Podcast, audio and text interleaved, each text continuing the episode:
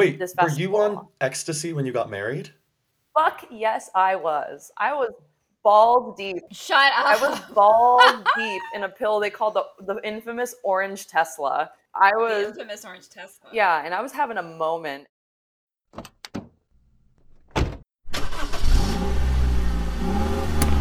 You're listening to the Bad Break Podcast. Buckle up for some wild breakup stories. I'm not spending one more second of this life with some inconsiderate prick. And now I hate you, you Well, I hate slow bastard! Rachel, come on, talk to me, please. You, I can't even look at you right now. Stop! Don't touch my ever. Take all your.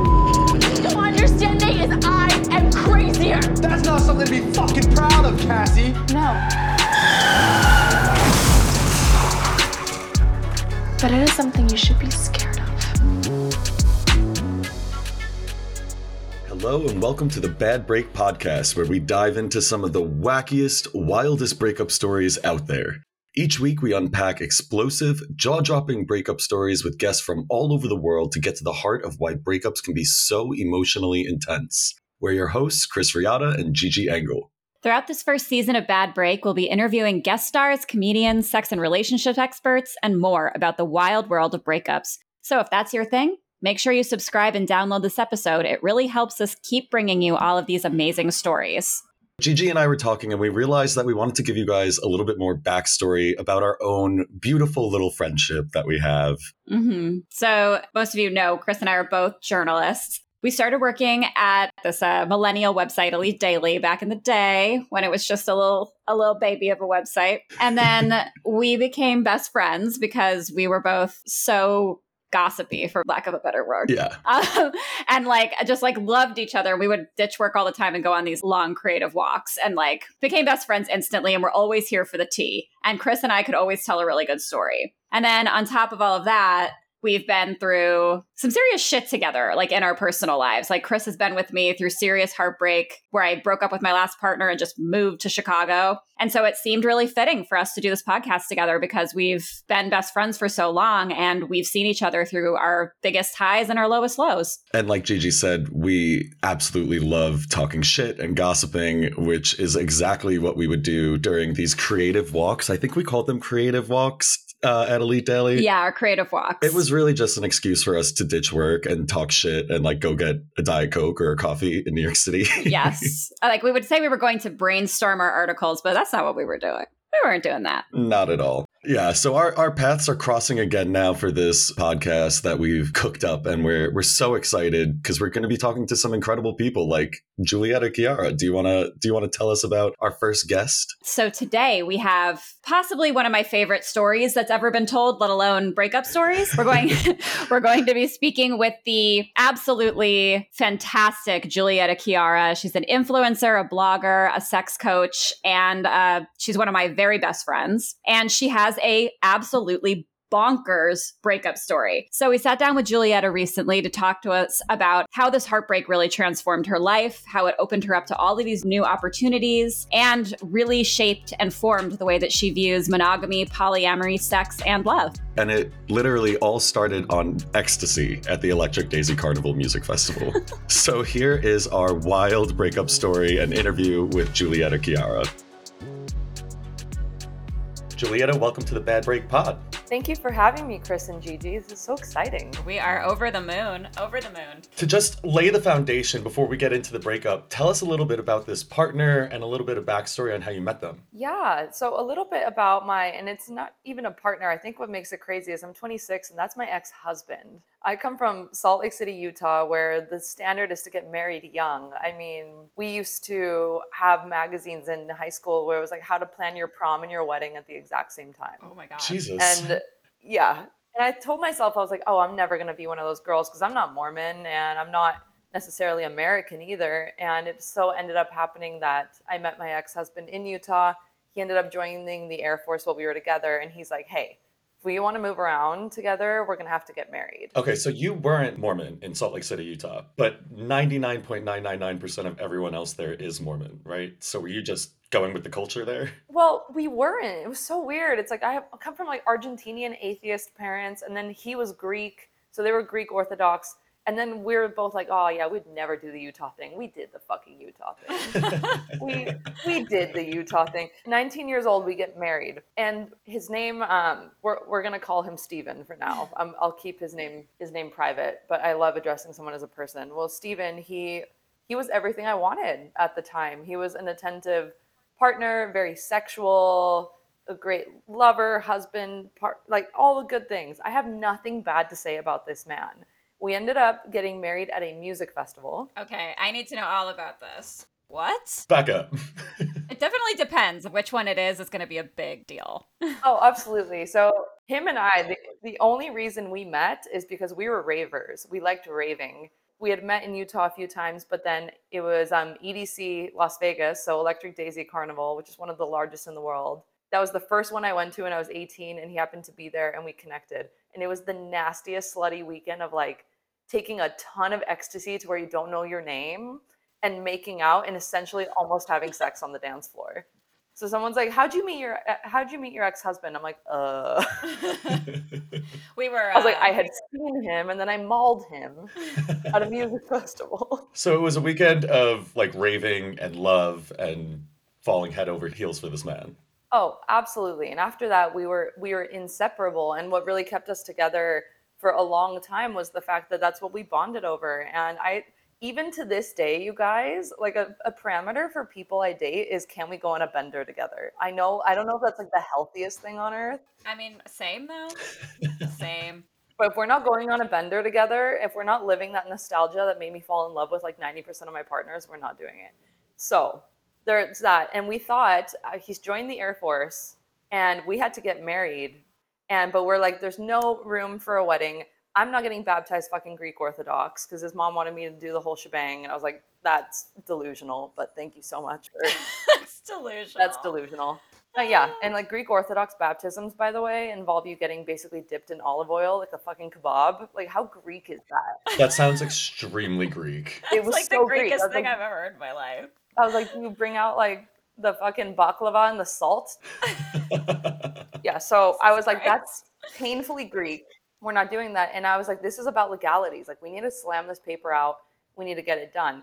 And so we, I remember we both looked at each other. We're like, fuck, it's happening, isn't it? We're like, yep, it's happening. Our friend became an ordained minister and we got married at that same festival a year later. That's crazy. I mean, Gigi, part of me thinks that's kind of adorable. I mean, it's it's like it's two young kids in love. Come on, love it. You were 20 by this point? I was 19. And like, Okay. I want you to know this was one of the most glorious days of my fucking life.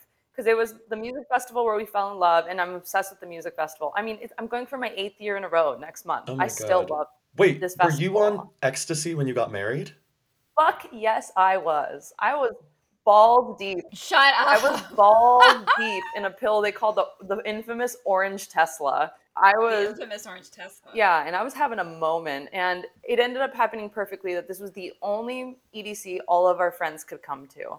So we had 20 of our friends there. They host official marriages there, but I was like, I don't want to do that. Our friend became an ordained minister. So my ex is in these tiny ass little shorts.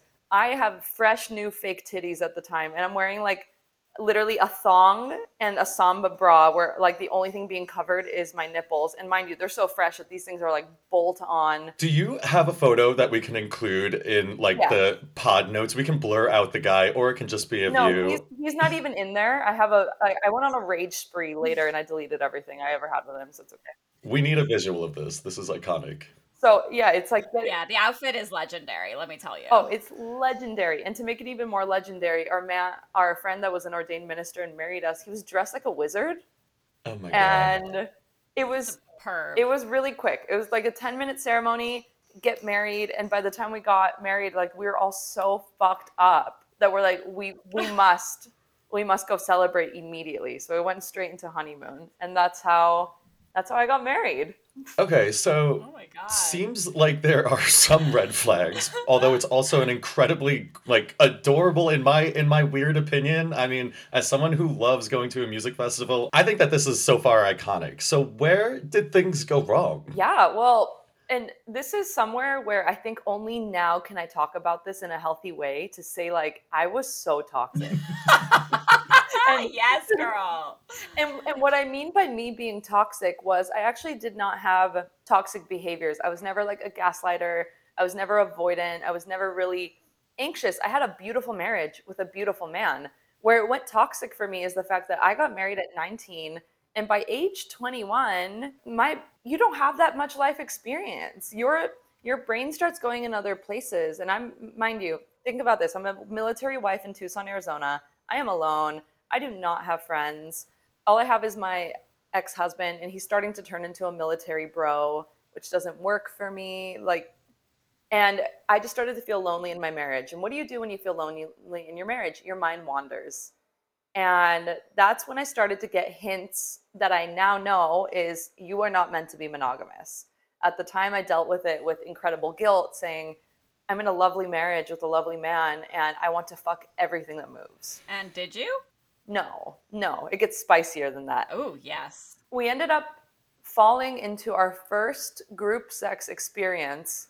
And that was really, I don't want to say it was the demise of our marriage, but at least that was where my toxic side came out because in this group sex experience, it was, it all came crashing down for me because I realized three things that day. I came out of the closet in three different ways that day, and it was very traumatizing. I was like, I'm not, I'm not monogamous. I'm gay as fuck. I'm so bisexual, and I'm kinky, and I can't explore any of those things in my marriage because after like was kink off the table for you yeah guys? why he was he totally just military bro by this point and like super americana and traditional he was dominant and he was rough but Mm. the sex was always now that i look back at it with like i'm like jesus that was bo- like it was boring in my in my standard it was just very typical like give you some head i'll give you some head we'll have really rough jack rabbit sex for a little bit and i think that's amazing and that's it but then when i wanted to do toys or kink tools etc it was never welcome So he wasn't just gonna spit in your mouth. no. And unfortunately, in the group sex experience we had, the other gentleman involved very much did spit in my mouth. And I was like, Yes, King. I was like, oh, damn. once that spit hit your mouth you were like there is no going back No. It's true. Once you spit, there's no going back. There's no going back. And so that that was really the turning point day for me where it all came crashing down. I was like, my emotional needs are not met. I am 21 years old at this time, and I just realized that I'm like a gay, kinky slut, and I'm not. I'm in the worst position as a military wife to be any of those things. And from there, my behaviors obviously started following the fact that I wanted all those things so badly, in in like lying, in cheating, etc. And then we, he actually brought up the divorce, and at the time, I remember being shocked because what are we taught our whole lives? It's like divorce is the worst thing that could happen to you. right especially coming from salt lake city utah where Yeah. the whole population gets married at 12 and stays married until the day they die Exactly.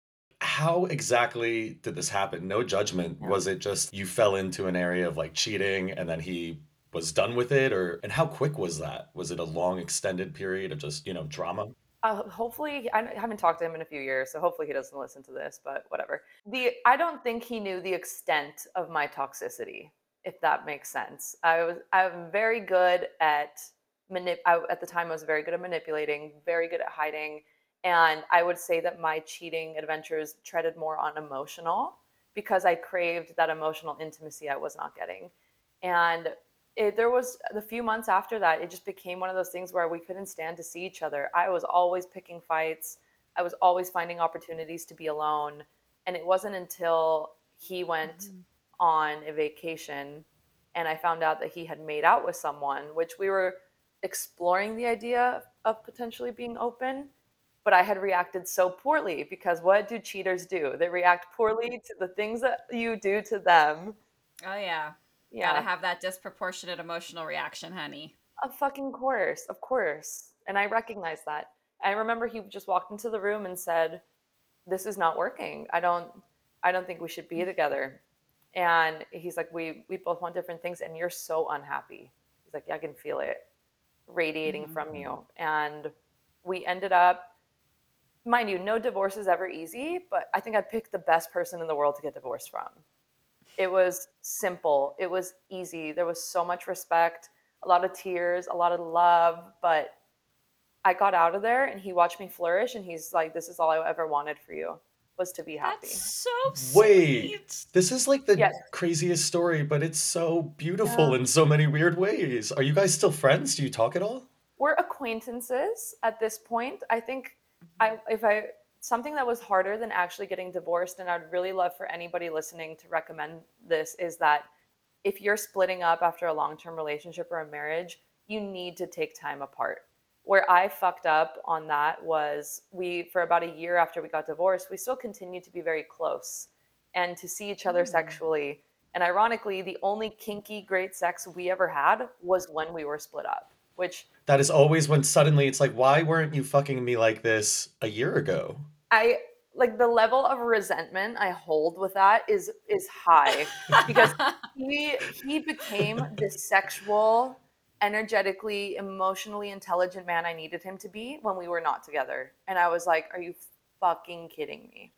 It just it felt so open and freeing to explore because I think he healed emotionally or was like on the path of like, hey, like what I was doing was not working in this marriage and same here.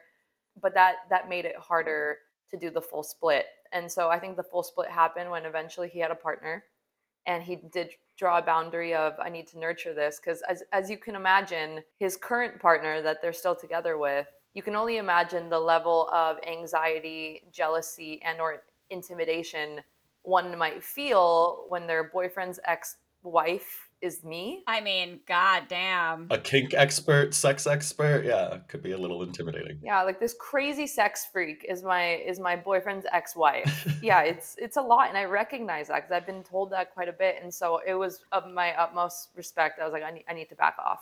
Ironically, a couple years ago, we ran into each other again at the same damn music festival. Oh my god, what is with you? An Electric Daisy Carnival. Dude, I know. The Carnival of Dreams over It's- here. Every single saucy story I have tends to happen there, but we ran into each other for the first time in years and we got to see each other and I met his partner and it was a really beautiful beautiful experience. It was very closing.